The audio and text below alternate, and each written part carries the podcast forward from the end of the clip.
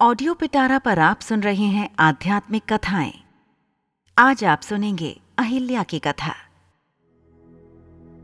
प्रातः काल जब राम और लक्ष्मण, ऋषि विश्वामित्र के साथ मिथिलापुरी के वन, उपवन आदि देखने के लिए निकले तो उन्होंने एक उपवन में एक निर्जन स्थान देखा।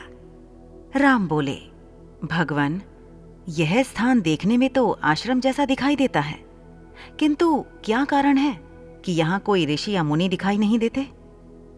विश्वामित्र जी ने बताया, यह स्थान कभी महात्मा गौतम का आश्रम था। वे अपनी पत्नी अहिल्या के साथ यहाँ रहकर तपस्या करते थे।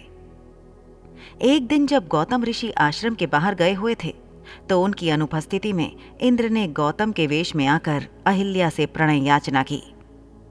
यद्यपि अहिल्या ने इंद्र को पहचान लिया था तो भी यह विचार करके कि मैं इतनी सुंदर हूँ कि देवराज इंद्र स्वयं मुझसे प्रणय याचना कर रहे हैं। अपनी स्वीकृति दे दी। जब इंद्र अपने लोक लौट रहे थे, तभी अपने आश्रम को वापस आते हुए गौतम ऋषि की दृष्टि इंद्र पर पड़ी, जो उन्हीं का वेश धारण किए हुए था।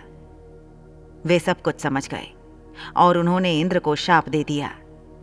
इसके बाद उन्होंने अपनी पत्नी को शाप दे दिया कि रे दुराचारिणी तो हज़ारों वर्ष तक केवल हवा पीकर कष्ट उठाती हुई यहाँ राख में पड़ी रहे। जब राम इस वन में प्रवेश करेंगे, तभी उनकी कृपा से तेरा उद्धार होगा। तभी तू अपना पूर्व शरीर धारण करके मेरे पास आ सकेगी। यह कहकर गौतम ऋषि इस आश्रम को छोड़कर हिमालय पर जाकर तपस्या करने लगे। इसलिए हे राम, अब तुम आश्रम के अंदर जाकर अहिल्या का उद्धार करो। विश्वामित्र जी की बात सुनकर वे दोनों भाई आश्रम के भीतर प्रविष्ट हुए। वहाँ तपस्या में निरत अहिल्या कहीं दिखाई नहीं दे रही थी।